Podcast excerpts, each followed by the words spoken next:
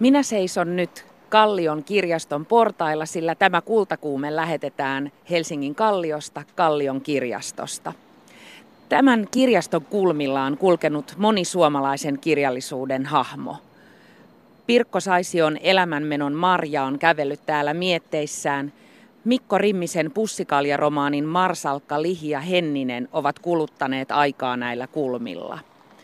Anja Kaurasen Sonja Oon Stadin Gimman Odysseja alkoi Kalliosta ja Chel Vestöön Älä käy yöhön yksin romaanin Jouni Manner ja Ariel Vaal tutustuivat toisiinsa teineinä Kallion kaduilla 60-luvun alussa. Ja tämän kirjaston takana on runoilija Arvo Turtiaisen eli Stadin Arskan patsas.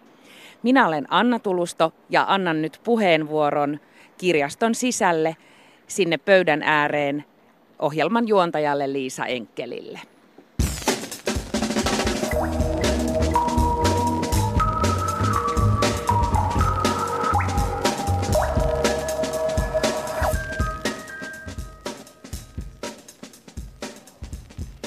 Helsingin Kallion kirjasto on toiminut yli sata vuotta maan muuttovoimisella alueella.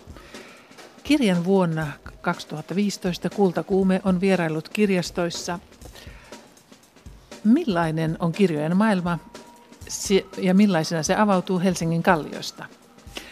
Tässä suorassa lähetyksessä kirjailijat Ari Wallsten ja Veera Salmi kertovat, mitä kirjasto on kirjailijoille. Lukuvalmentaja Laura Verronen valmentaa Anna Tulustoa. Dekkarilukupiiriläiset kertovat rakkaimmista dekkareistaan. Ja Kirjan vuosi ryn toiminnanjohtaja Laura Carlson kertoo, miten suomalaisten rakkaus kirjoihin syvenee. Ja minä olen Liisa Enkel. Kallion kirjastonjohtaja Laura Norris. Kallion kirjasto avattiin 103 vuotta sitten lokakuussa 1912 ja se on ensimmäinen kunnan varoilla rakennettu kirjasto. Helsingin Kallio oli silloin Suomen tiheimmin asuttu alue, mitä se on, taitaa olla nykyäänkin. Myös alueelle muutto ja sieltä pois on aina ollut vilkasta.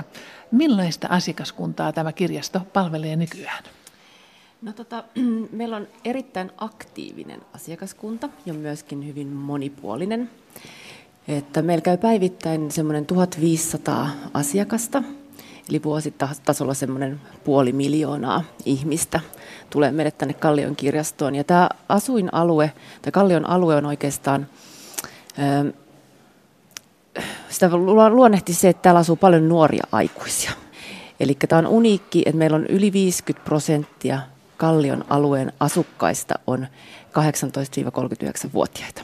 Ja se näkyy kyllä siinä, miten me toimitaan ja millaisia asiakkaita meille tulee. Sen lisäksi meillä on ihan näitä meidän vakkari kalliolaisia, tätä vanhempaa polvea. Ja sitten meillä on myöskin vastaanottokeskustossa ihan kulman äh, lähellä. Ja tota, meillä on myöskin sitten paljon näitä uusia helsinkiläisiä sitten esimerkiksi heidän sieltä tulee tänne meille. Teillä on hyvin laaja asiakaskunta, niin mm. millaisia mm. palveluita teillä on tarjolla tälle? No itse asiassa meidän ö, asiakkaat ö, lukee paljon.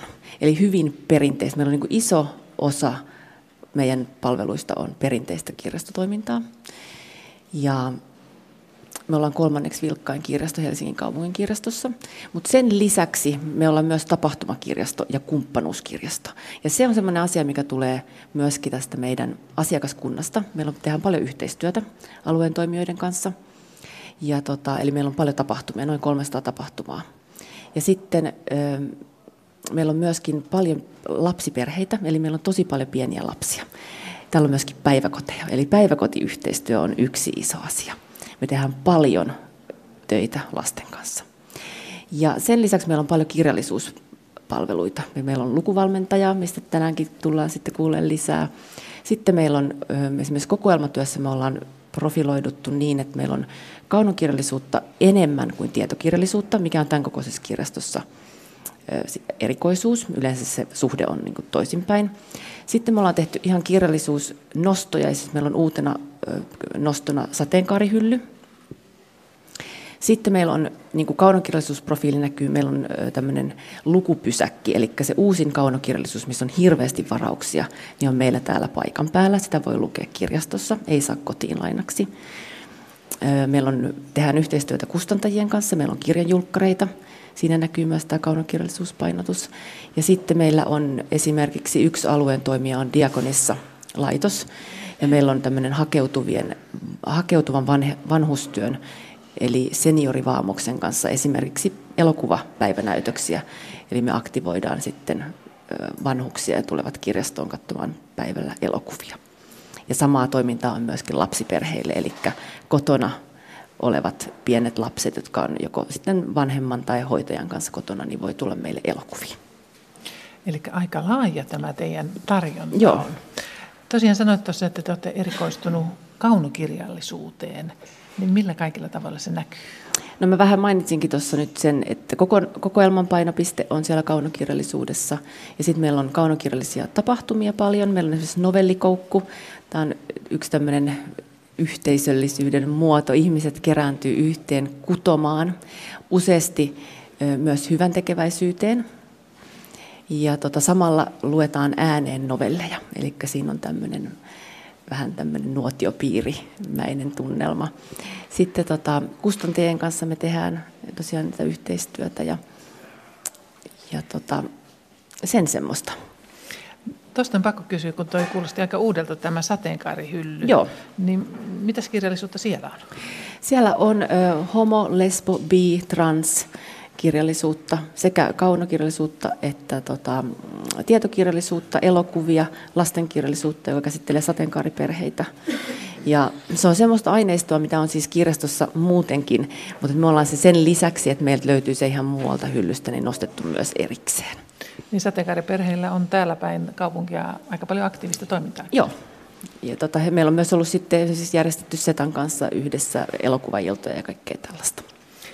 Ää, jos ajattelee, nyt me ollaan tosiaan suorassa lähetyksessä, Kultakuumeen suorassa lähetyksessä Kallion kirjastosta, ja tämä on yksi niistä monista, mitä meillä on tänä vuonna ollut kirjan vuotena 2015, niin Laura Norris, olet Kallion kirjaston johtaja, niin miltä, millaiselta maailma näyttäytyy Kallion kirjaston näkökulmasta? Millaiselta pääkaupunkiseutu näyttäytyy? No tota, mun mielestä näyttäytyy hyvin monipuolisena ja rikkaana ja yhteisöllisenä. Et mun mielestä se on niinku tämän kallion niinku vahvuus, että tää on, vaikka tämä on iso kaupunginosa, tämä on kuin pieni kylä.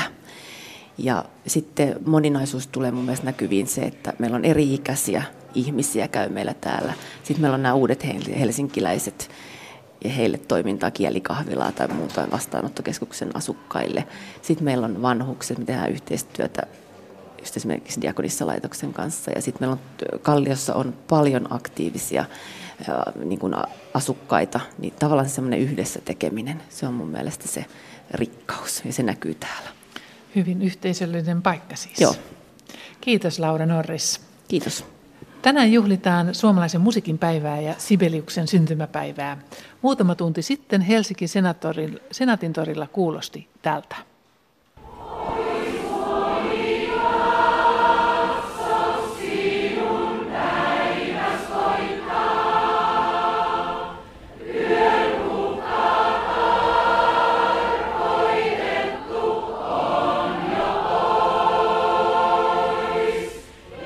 Kuorojohtaja Markus Lehtinen. Sibeliusta mainostetaan usein. Tänä vuonna on sanottu, että sitä soitetaan hienoissa konserttisaleissa ja hienot kansainväliset orkesterit ja solistit sitä soittavat ja laulavat. Mutta tota, totisesti Sibelius on kansanomaisuutta ja koko kansalla pitäisi olla siihen myös nautintaoikeudet ja tuli ajatus, että miksei voisi tehdä jotain sellaista, johon kuka tahansa voisi tulla paikalle ja kuka tahansa voisi raikuvasti laulaa omat onnittelunsa ja samalla juhlistaa suomalaisen musiikin päivää.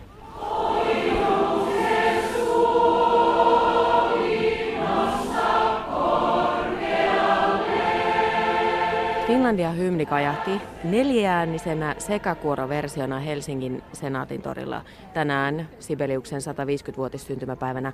Tapahtumaan ovat kaikki tervetulleita. Kehotitte kutsussa kuitenkin pistämään ylioppilaslakiin päähän ja tästä tulee vähän mieleen, että se vähän jaottele kansaa kuitenkin, koska kaikki eivät ylioppilaita ole eivät ole, mutta eivät kaikki myöskään laulamaan, laulakaan halua, että eikä sehän ole vapaaehtoista, eihän tämä ole mikään pakollinen asia. Mutta siinä tietyllä tavalla haluttiin osoittaa, että tämä on yliopiston järjestämä tilaisuus, Ja tätä lakia kuitenkin aika harvoin tämmöisessä kansantilanteessa yleensä käytetään, niin jotenkin tulee ajatuksena, että tässä tilanteessa se olisi ikään kuin mukava pieni mauste niille, jotka siitä tykkäävät.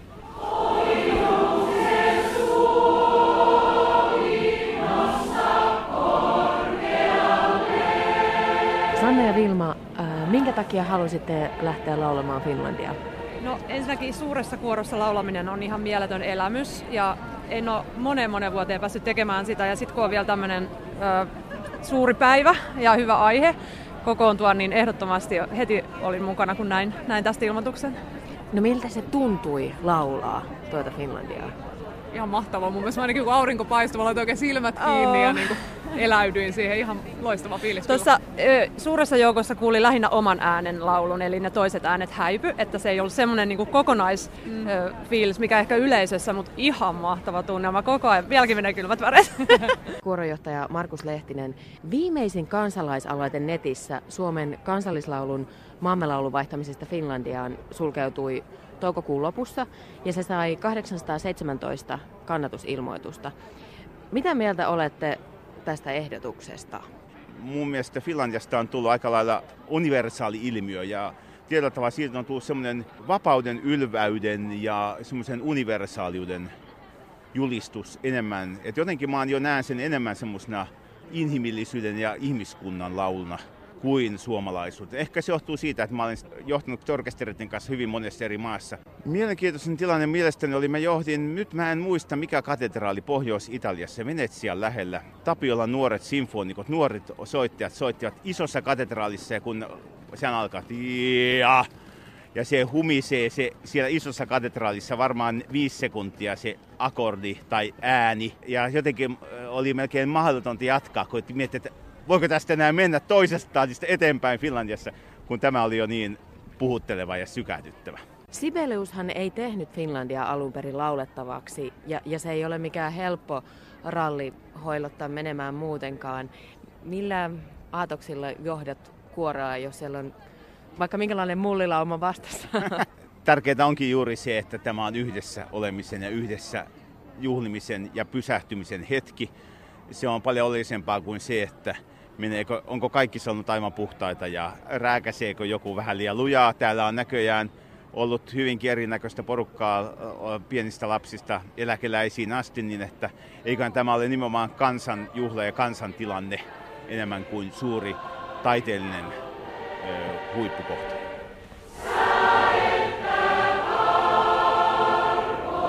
Kuinka tärkeä kappale Finlandia on teille? Olen aina yhtä liikuttunut, kun mä kuulen ja kuuntelen sitä. Elämme vapaassa maassa. Tämä lauluhan on juuri sitä. Kaunis biisi. Kyllä se on kappaleen aika tärkeä. Suomen historia tunteen mieliä kohentava laulu.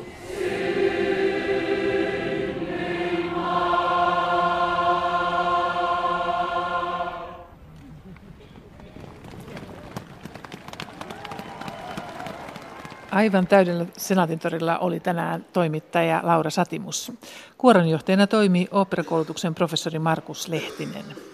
Kuopion torilla kajahtaa tänään syntymäpäivänä iltapäivällä, siis tuolla illan suussa 17.30 Sibeliuksen kunniaksi ja sen perään tuomiokirkossa juhlitaan.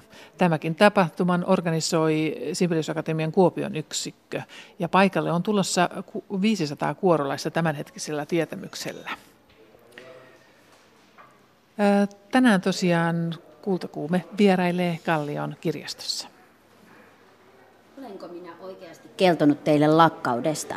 Älkää nyt työkätkö siellä, katsokaas kun lakkausjutut on palasta olla hanskassa, sillä koskaan ei tiedä milloin lakkaus pläjähtää naamalle.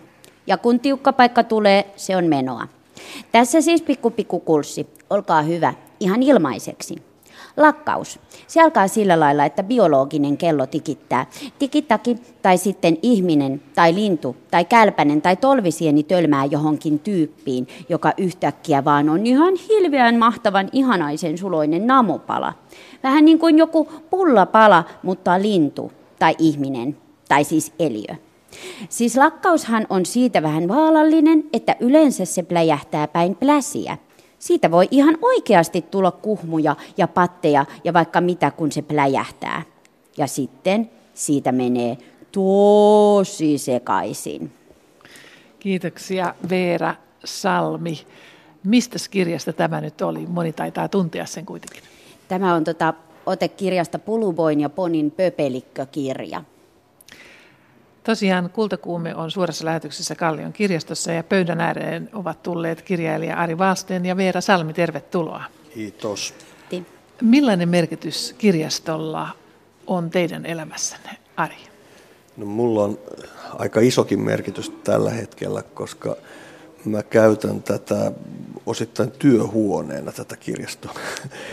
Sillä tavalla, että mä, mm, mulla ei ole varsinaista työhuonetta, että mä kirjoitan kotona, niin, mutta kun mulla on semmoinen kohta viisivuotias poika, ja jos se sattuu olemaan kotona joskus, niin siitä työ, työn tekemistä ei tietenkään tule silloin mitään siellä, että se vaatii kaiken huomion, niin, niin tota, silloin mä kirjoitan täällä kirjastossa, että tää on, mulla, itse asiassa mä oon joka ikistä kirjaa, tai mulla on siis vasta kaksi romania tullut ja kolmas tulossa, niin joka ikistä niistä mä oon kirjoittanut osin täällä Kalliokirjastossa. Ja myös kirjan julkarit on ollut täällä. Tällä lailla. Entä Veera Salmi, mikä merkitys kirjastoilla on sinun elämässäsi? Tota, Tämä Kallion kirjasto on myös mulle tosi tärkeä, kun mä oon syntynyt tässä Kalliossa, niin voi sanoa, että tämä kirjasto on ollut osa mun elämää ihan lapsesta saakka. Ja tavallaan eri tavalla on sitten tullut käytettyä tämän palveluita, että joskus teini-iässä tultiin tänne ihan lämmittelemään ja lukemaan sarjakuvia ja nyt sitten enemmän kuin kirjailijan työssä toiminut, niin ehkä sitten tulee etsimään tarpeellista materiaalia, selailemaan lastenkirjoja ja aikuisten kirjoja ja niin poispäin. Ja täällä tosiaan on innokkaita lapsia tuolla myöskin tällä hetkellä parhaillaan kiertelemässä ja etsimässä mielenkiintoisia kirjoja. Mutta Veera Salmi ja Ari Vaalsteen, miten kirjastot ovat vaikuttaneet uravalintaan? Tota, no, siis kirjasto nyt on ollut yleissivistä, siis se on ollut, tota, sillä on sivistävä vaikutus muuhun, niin sillä tavalla se on vaikuttanut varmaan myös, myös tota, uh, uravalitaan, että mm, mä lukenut tietysti paljon. Ja alun perin mm, mä en oikeastaan tiennyt, mitä muuta kirjastoa on olemassakaan kuin Kallion kirjasto, kun mä satuin asumaan tällä alueella, niin näin mä luulin, että toi on nyt se, se kirjasto ja sitten vasta myöhemmin vähän laajeni tämä tietämys. Mutta tota, ihan siitä, kun pienenä täällä on käynyt, niin, niin kun on lainannut sekä kirjoja, myöhemmin musiikkia ja kaikkea näin, niin tota, onhan se vaikutus tietysti sitä kautta ulottunut myös uravalinta Mulla vähän samanlaisia ajatuksia, että jotenkin tulee mieleen toi lapsuus, että meidän kotona ei ollut kirjahyllyä, tai oli kirjahylly, mutta siellä oli varmaan posliiniastioita tai jotain muuta säilytettiin, niin tämä oli silloin mun kirjahylly, niin sitten tietysti tämä Kallion kirjasto. Et sillä tavalla on päässyt tutustumaan tähän isoon kirjojen maailmaan täällä kirjastossa. Laura, sinulla on myös kirja mukana. Millainen kirja sinulla on mukana ja miksi tuo juuri? Tota, mä otin tämän Märtä Tikkasen Punahilkka-kirjan sen takia, että tämä liittyy itseeni ja ehkä vähän kirja, kirjallisu, äh, kirjailijuuteen ja sitten tähän Kallion kirjastoon. Tämä jotenkin nivoo nämä asiat yhteen. Mä taisin olla siinä 4-15 vanha, kun mä tulin tänne ehkä sitten vähän lämmittelemään tänne kirjastoon. Ja, ja tota, mulla sattui tämä punahilkka-kirja käteen ja aloin sitä lukemaan. Jotenkin ihastuin siihen kieleen kovastikin. Ja sitten muutaman vuoden kuluttua sain tämän joululahjaksi ystävältäni ja luin tämän kirjan ja tuskin ymmärsin kovinkaan paljon, koska mä oon ollut sit vasta 15-16-vuotias, sitä aika hankala kirja, kirja ymmärtää, että nyt sitten myöhemmin, kun on lukenut sitä uudestaan, niin on alkanut ymmärtää, että mistä siitä on missä siitä on kyse, mutta jotenkin sen kieli oli semmoista kiehtovaa ja jotenkin niin uskoisin, että siitä on jotenkin oppinut tai sillä lailla se on tärkeä kirja, että se on saanut mut kiinnostumaan nimenomaan siitä kielestä, että vaikka ei siitä ymmärräkään, niin jotakin semmoista kiehtovaa siinä on ollut, miten se kieli pyörii sen asian ympärillä. Ja, ja tota, sen takia tämä punahilkkakirja on tosi tärkeä mulle. Ja tosiaan mä luin tätä pelkästään kirjastossa silloin ennen sitten kaksi vuotta selasin tätä aina täällä, jos se oli vapaana vaan, enkä jostain syystä lainannut sitä kotiin, en tiedä miksi. Veera Salmi sanoi, että se oli kieli, mutta oliko juonessa mitään sellaista, joka Ö, siis ensi, ensi lukemalta silloin nuorena niin ihan pelkästään kielen takia.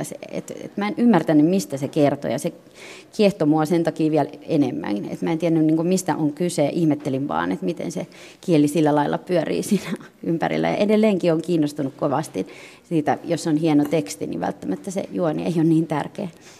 Ari Valsten, millainen kirja on sinua inspiroinut? Se on vaihdellut vähän niin kuin vuosien varrella. Että tota, mulla on ollut kotimaista tietenkin tämmöinen niin kuin Kivilinna meri, niin linjan on ollut tietysti tämmöisiä, mitkä ovat tärkeitä. Mutta esimerkiksi tällä hetkellä täytyy sanoa, että kun mä itse kirjoittana olen vaihtanut genreä ja kirjoitan nyt niin kolmen dekkarisarjaa, niin nyt esimerkiksi Musta tuntuu, että jotenkin joku tämmöinen pitkät jäähyväiset tyylinen juttu Chandlerin tai joku tämmöinen tuntuu jotenkin niin kuin äärimmäisen kiinnostavalta taas. Mikä siinä on? Onko se juoni vai onko se kieli? No oikeastaan se on kieli ja tyyli sinänsä, että Sander itsehän on sanonut näin, että, että dekkarista, jos, jos tota, noin repäsis ö, viimeisen viidenneksen pois, niin silti se pitäisi, kun lukija sen lukisi, niin olla sitä mieltä, että tämä oli tosi hyvä kirja. Kesäisi selville, että kuka siinä on ollut syyllinen ja näin. Mistä itse te olette kumpikin kirjailijoita, niin, niin mistä ammennatte inspiraationne aina seuraaviin teoksiin ja mistä saatte idean niihin? Kyllä se tulee niin kuin tyhjästä, eli omasta päästä. Aivanko tyhjästä? Näin. Entä Veera? No tota, mulla se ei ehkä ihan tyhjästä tuu, että, et, mutta että monipuolisesti yrittää olla kaikki aistit auki, että ammentaa tavallaan luonnosta ja ympäristöstä. Että oikeastaan kaikki mun kirjat kertoo tästä kalliosta. Jotenkin tämä on tärkeä paikka sitten tietysti myös, mutta joskus myös toisista kirjoista saa hyviä ideoita ja musiikista ja ylipäätään kaikesta kulttuurista ja taiteesta. Entä sitten olet vielä kirjoittanut lapsille kirjoja, niin onko erilaisempaa kirjoittaa lapsille kuin aikuisille? Mm, no ei, kyllä se niin tekniikka ihan sama siinä on, mutta, mutta saattaa olla, että mun on helpompi kirjoittaa näitä lasten kirjoja, kun on ollut hyvin paljon siinä lasten maailmassa. Mä oon lastentarhaopettaja koulutukselta ja on kaksi lasta kotona, niin jotenkin niin siitä maailmasta on helpompi saada kiinni itselläni, että vaikeampi kirjoittaa aikuisille. Mitä ajattelette omasta kirjallis- kirjailijaurastanne? Kantaako se loppumattomiin?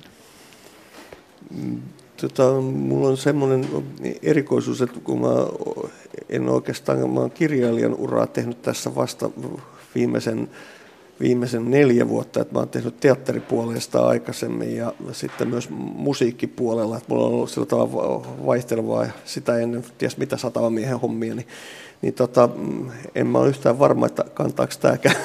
Mutta mä luulen, että ne kaikki on oikeastaan jäänyt mulle aikaisemmat urat sillä ne on edelleenkin olemassa. Niin tota, mä uskoisin kyllä, että tämä kirjailijaurakin tulee ja tällä hetkellä se on niin päällimmäisenä. Entä Veera? No, en tiedä myös minä, että miten ura kantaa, mutta tavallaan kirjoittaminen ei varmaan koskaan lopu. Että se on silloin, kun opin kirjoittamaan, niin silloin alkanut, niin varmaan kirjoitan ihan elämäni loppuun asti. Kiitos Ari Wallsten ja Laura Salmi. Ja kollegani Anna Tulusto on täällä nyt eksyksissä, ei eksyksissä, mutta jonkun ihanan valmentajan kanssa. Mä oon täällä suomenkielinen kaunokirjallisuus nimisten hyllyjen keskellä. En ollenkaan eksyksissä. Ö, olen tässä lukuvalmentaja Laura Verrosen kanssa.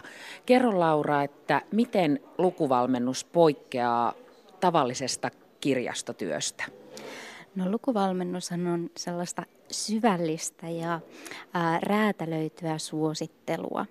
Eli meillä asiakkaat ottaa meihin yhteyttä ja sitten vähän keskustellaan yleensä sähköpostitse. Ja sitten me tehdään ihan semmoinen harkittu suosittelulista.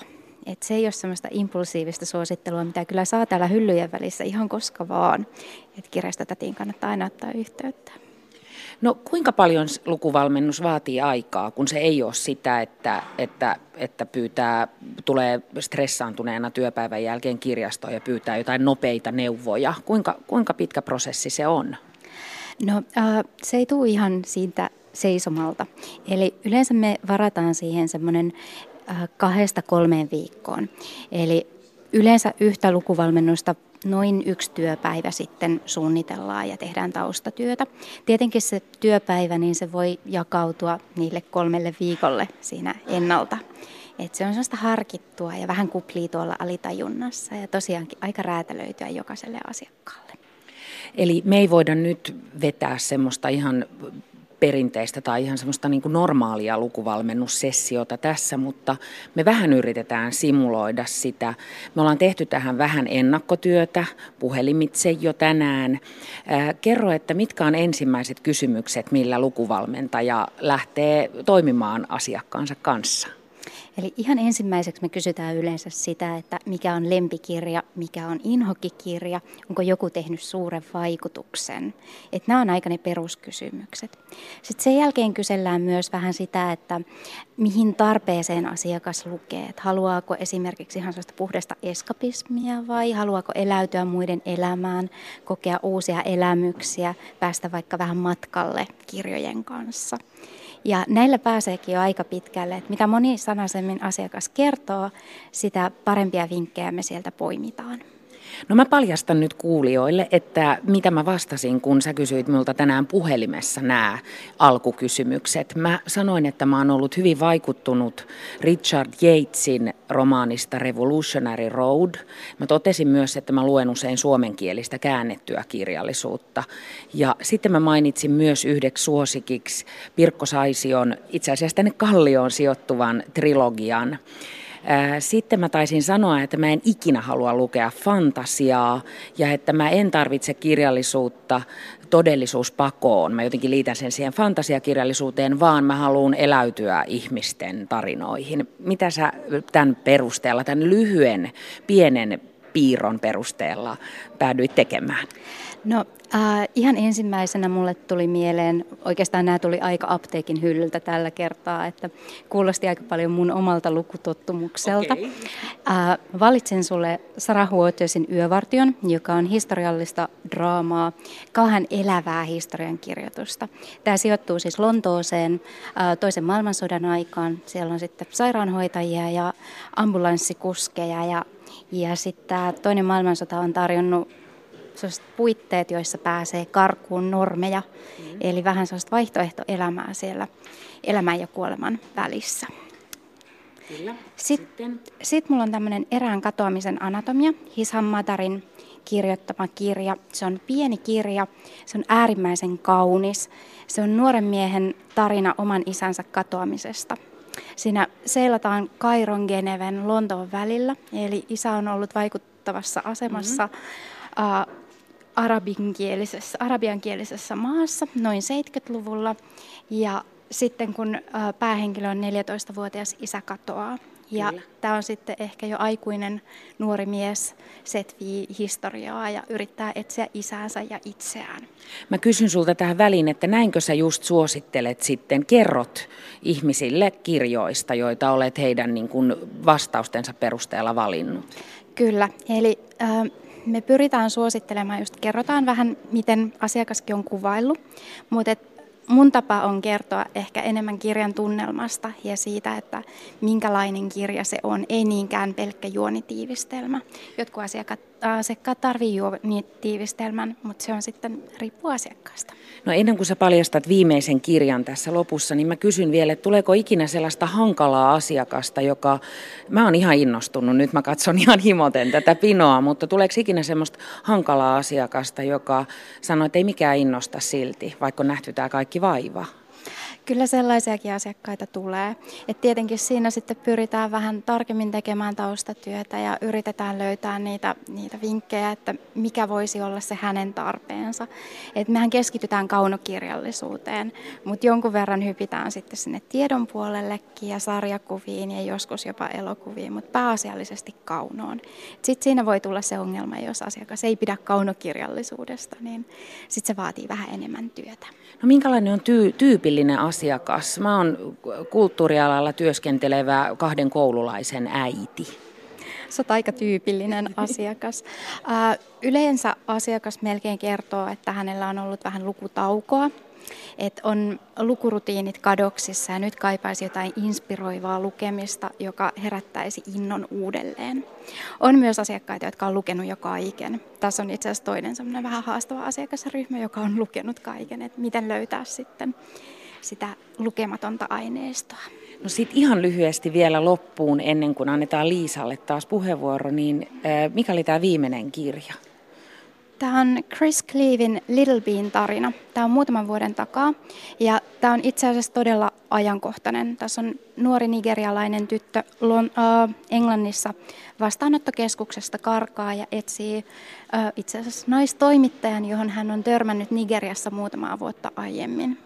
Ja tässä sitten avataan niin Little Bean kuin tämän toimittajan tarinaa. Todella vaikuttava ja vahva kirja. Kiitos Laura. Mä koen itseni nyt etuoikeutetuksi, kun olen saanut näin nopeasti vinkkejä, mutta tämä on todella hieno palvelu, joka on siis mahdollinen ihan kaikille. Kerro Liisa, että keitä sinulla on nyt siellä pöydän ääressä. Mä en täältä hyllyn välistä sinne nimittäin näe. Kallion kirjaston yhtenä erikoisuutena on dekkarikirjasto, joka sijaitsee tuolla alakerrassa, mutta tähän pöydän ympärille on nyt tullut kaksi dekkari lukupiiriläistä, Sirkku Nyström ja Jaana Toivola. Tervetuloa. Kiitos. Mutta ensin on pakko tähän lukea. Löysin tällaisen ihanan runon täältä. Henkilökunnalle tullut yksi Kallion kirjaston rakastaja oli kirjoittanut tällaisen ja täältä otteita luen hieman. Kallion kirjasto on ystävä, jolla on aikaa, nautinto, johon ei tarvita rahaa, opas uusiin maailmoihin, lomareissu tuntemattomaan. Se on sivistystä, Toinen koti, lohduttaja, lempeys kovassa maailmassa, usko uuteen huomiseen. Voi olla, ettei minua olisi edes olemassa ilman tätä, tai ainakin voisin paljon huonommin. Kallion kirjaston henkilökunta on saanut tämän runon jollakin Kallion kirjaston rakastajalta. Minusta oli niin ihana, että tämä kertoo Kallion kirjastosta ja ylipäätänsä kirjastoista paljon, että kuinka tärkeä kirjasto on ihmisille. Sirkku Nyström, sinä olet ollut dekkarilukupiirissä ja käynyt siellä, niin missä vaiheessa elämääsi innostuit oikein dekkareista ja miksi? Mä innostuin dekkareista sellaisessa elämänvaiheessa, jolloin mä olin hyvin, hyvin väsynyt ja huomasin, että mä en jaksanut lukea sellaista peruskaunokirjallisuutta, joka oli niin kuin liian vaativaa. Ja sitten mä en tiennyt dekkareista juuri mitään, mä olin lukenut vain komisario Migreen tutkimuksia ja tykästynyt niihin, mutta Agatha Christie ei purru. Ja sitten mä rupesin seikkailemaan siellä dekkareiden merellä toivossa, että niissä on aina juoni, niin sellaista jaksaa väsynytkin ihminen lukea. Ja sitten mä olen niinku sukellellut siellä kuulkaa suuntaan ja toiseen ja etsinyt sitten, niinku, että mitä kaikkea sieltä löytyy. Siis sehän on kirjallisuuden laji. että siellä on kaikkea niinku ruumiita vasemmalle ja oikealle tuosta tuosta tuosta päätyen sitten semmoisiin syvällisiin yhteiskunnallisiin analyyseihin. Jaana Toivola, mikä sinua dekkareissa juuri kiinnostaa? No ehkä se, että dekkareita on niin monenlaisia, että on ihan psykologisia jännäreitä, on vähän äh, äh, kirjoja, missä tunnelma vie mukanaan. Ehkä se erilaisuus, että on, on niin monenlaisia dekkareita tai jännityskirjoja. Mitä hyvä dekkari antaa arkipäivään? Ajatuksia se pistää miettimään. Niin kuin mikä tahansa siis hyvä taideteos, niin se antaa niin semmoisen olon, että tätä täytyy vielä haudutella. Mitä tässä nyt oikein sanottiinkaan?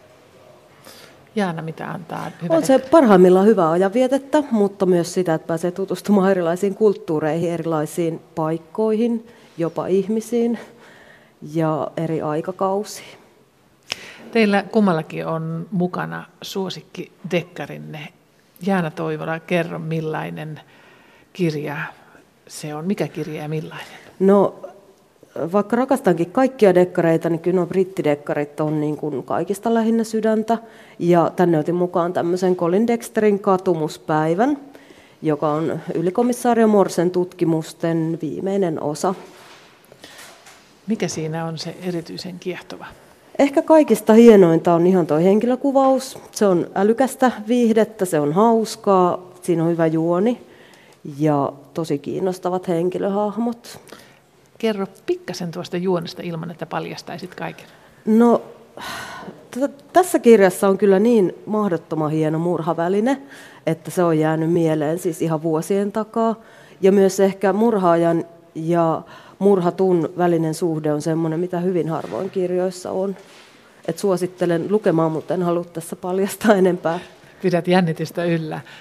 Sirkku Nyström, sinulla on ihan tuommoinen kolmen kirjan pino. Mikä ihmeen pino sinulla on? Se on, se on pino apteekari Melchiorin tutkimuksia. Ne on virolaisen Indrek Harkolan kirjoja, niitä on kaikkiaan viisi. Ja mun oli erittäin vaikeaa, kun sanottiin, että etsi suosikki dekkarisi, niin mä totesin, että mä otan sen, jonka mä oon viimeksi lukenut, joka on tehnyt minun järisyttävimmän vaikutuksen viimeksi. Ja se oli nimenomaan tämä Indrek Harkolan apteekkari Melchior ja Tallinnan kronikka. Miksi juuri tuo? Mä pidän historiasta ja tämä tapahtuu siis 1400-luvun Tallinnassa.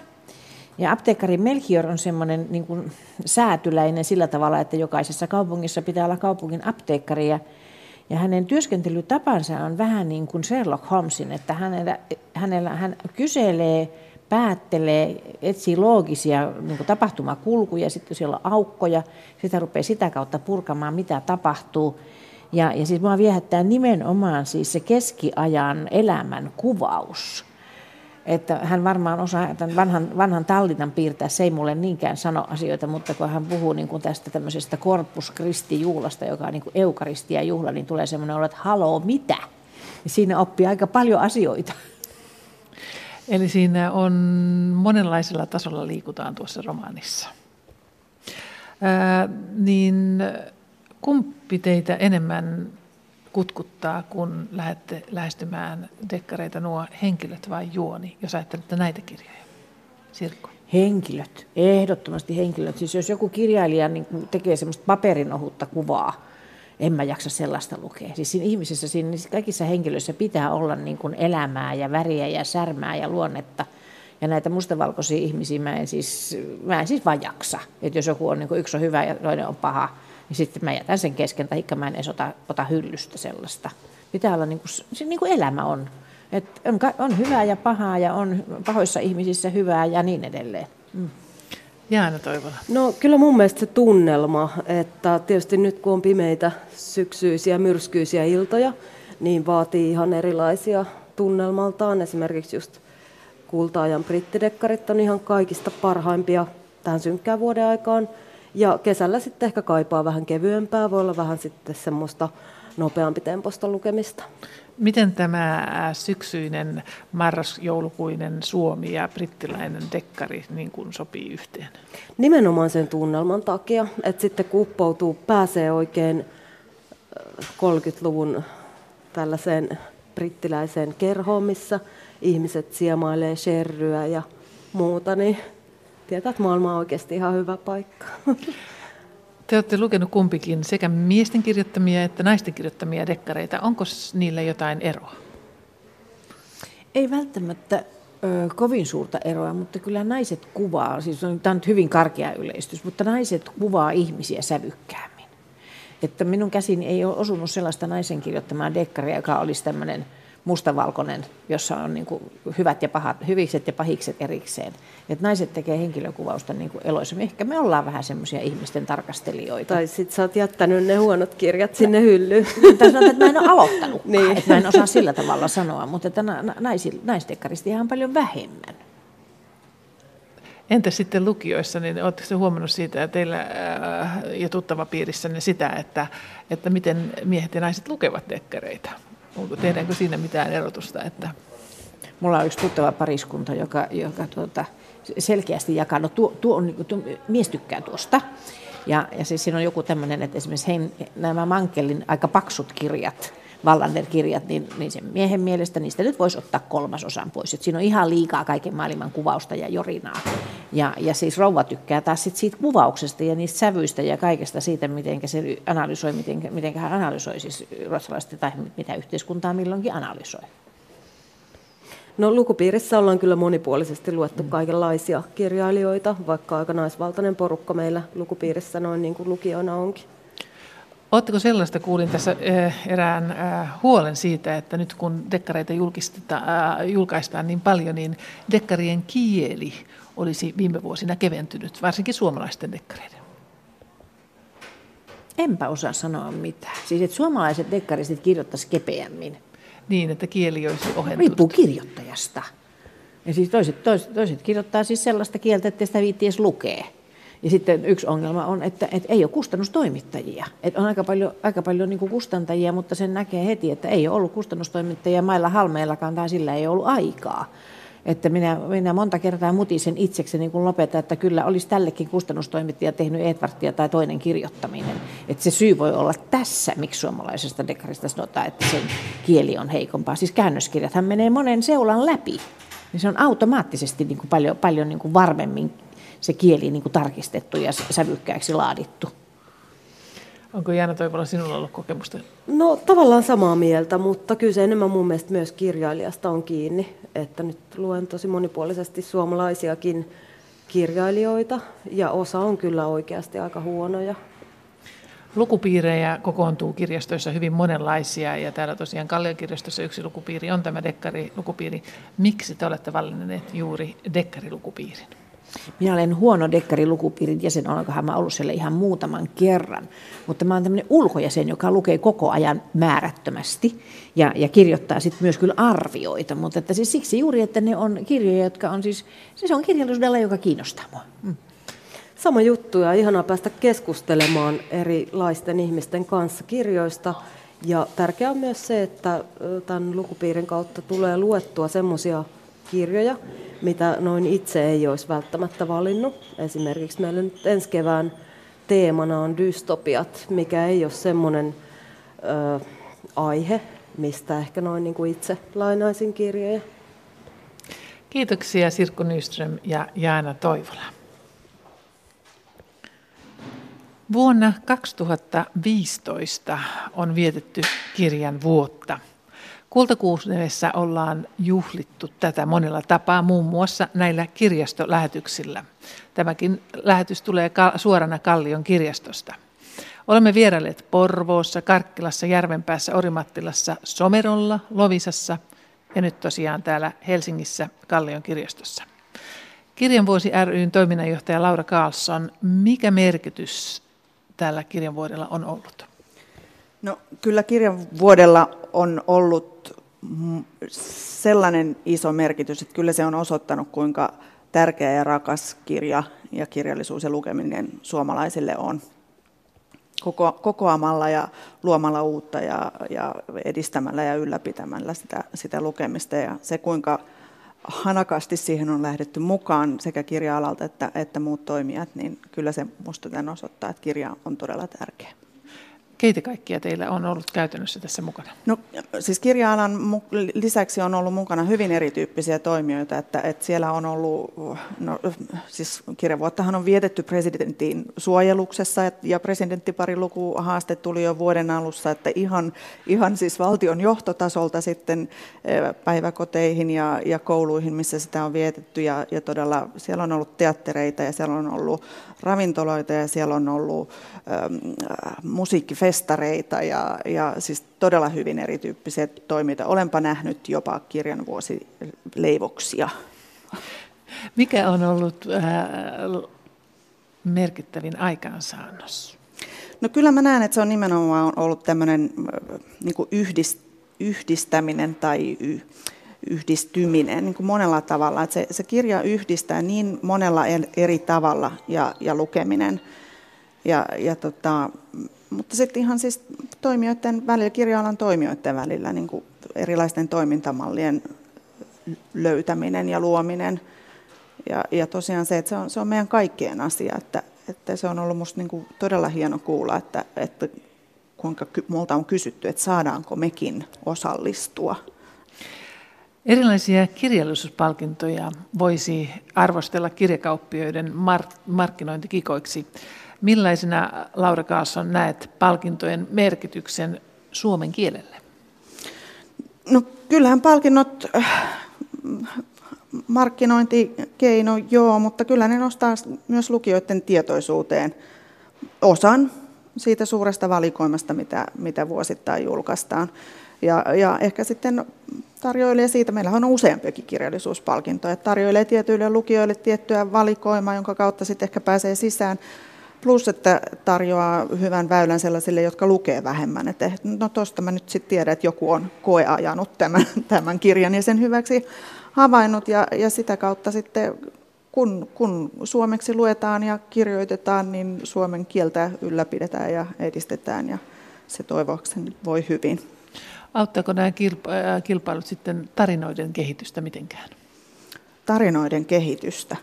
No siis onpa, onpa vaikea kysymys, mutta, mutta kyllä nyt varmasti kirjallisuuspalkinnot, siis kirjoittaminen, ihmiset ei tarinan nälkä mihinkään kuole.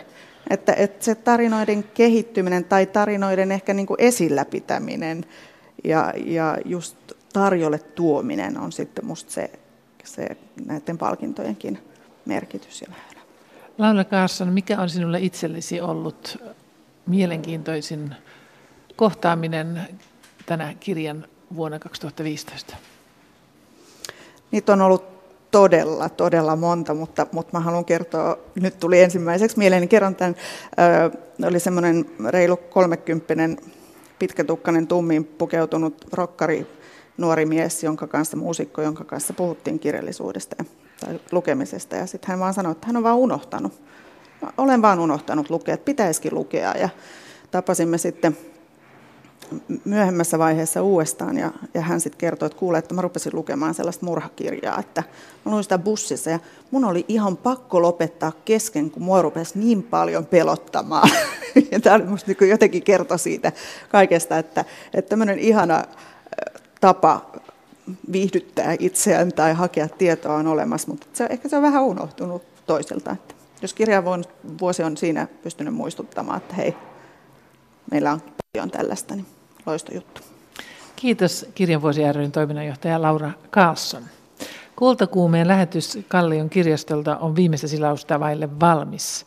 Huomenna tähän samaan aikaan on kulttuurikoktail, joka haluaa uudistaa taiteen rahoitusta, ruotii Mika Kaunismäen uusinta elokuvaa Tyttökuningasta ja tekee ruumiin avauksen Teemu Mäen tunnetulle videolle. Sibeliuksen juhlavuotta juhlistetaan tänään säveltäjän syntymäpäivänä hyvin monenlaisilla konserteilla ja siitä on radiossakin kuultu moneen kertaan.